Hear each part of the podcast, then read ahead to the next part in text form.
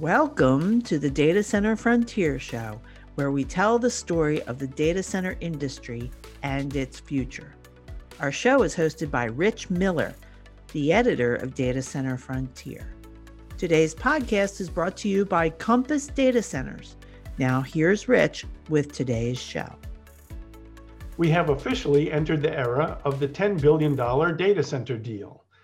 And let's talk about what that means for the industry and for data center M&A going forward.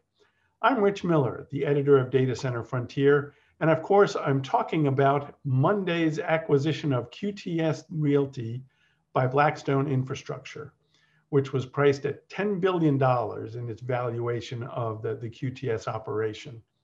That makes it the richest data center deal of all time, surpassing the previous leaders, which were both acquisitions by Digital Realty which bought Interxion for $8.4 billion back in 2019.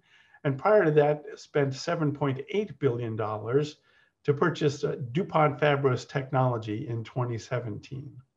Who saw this coming? Well, it was one of the things that we talked about at Data Center Frontier in our 2021 forecast eight trends to shape the data center industry.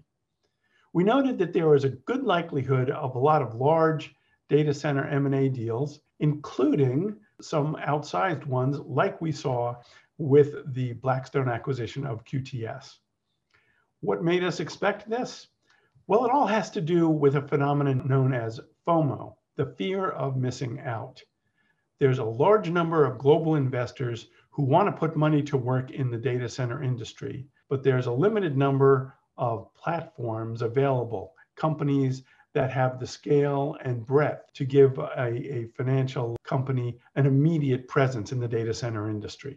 As the data center consolidation has proceeded, it's left fewer and fewer of these uh, significant data center platforms available for acquisition, leaving would be acquirers the option of building greenfield data centers, uh, stitching together portfolios or single data centers into a platform, or making a big move and trying to acquire an existing player with a substantial presence.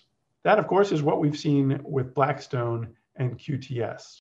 QTS has more than 7 million square feet of data center space across North America and Europe, and thus is a, both a pretty big bite uh, financially, but also a big way to get into the industry. This deal highlights some of what's been changing in data center M&A. We typically have a couple of kinds of buyers. They could include strategic buyers who are companies operating in the space who want to expand geographically or add new capabilities or different kinds of lines of business. Then you have financial buyers, which includes these global investors that have been flooding into the industry. As deals have gotten more expensive and valuations have grown, it's made it a little harder for the private equity players and strategic players to compete. What do things look like going forward?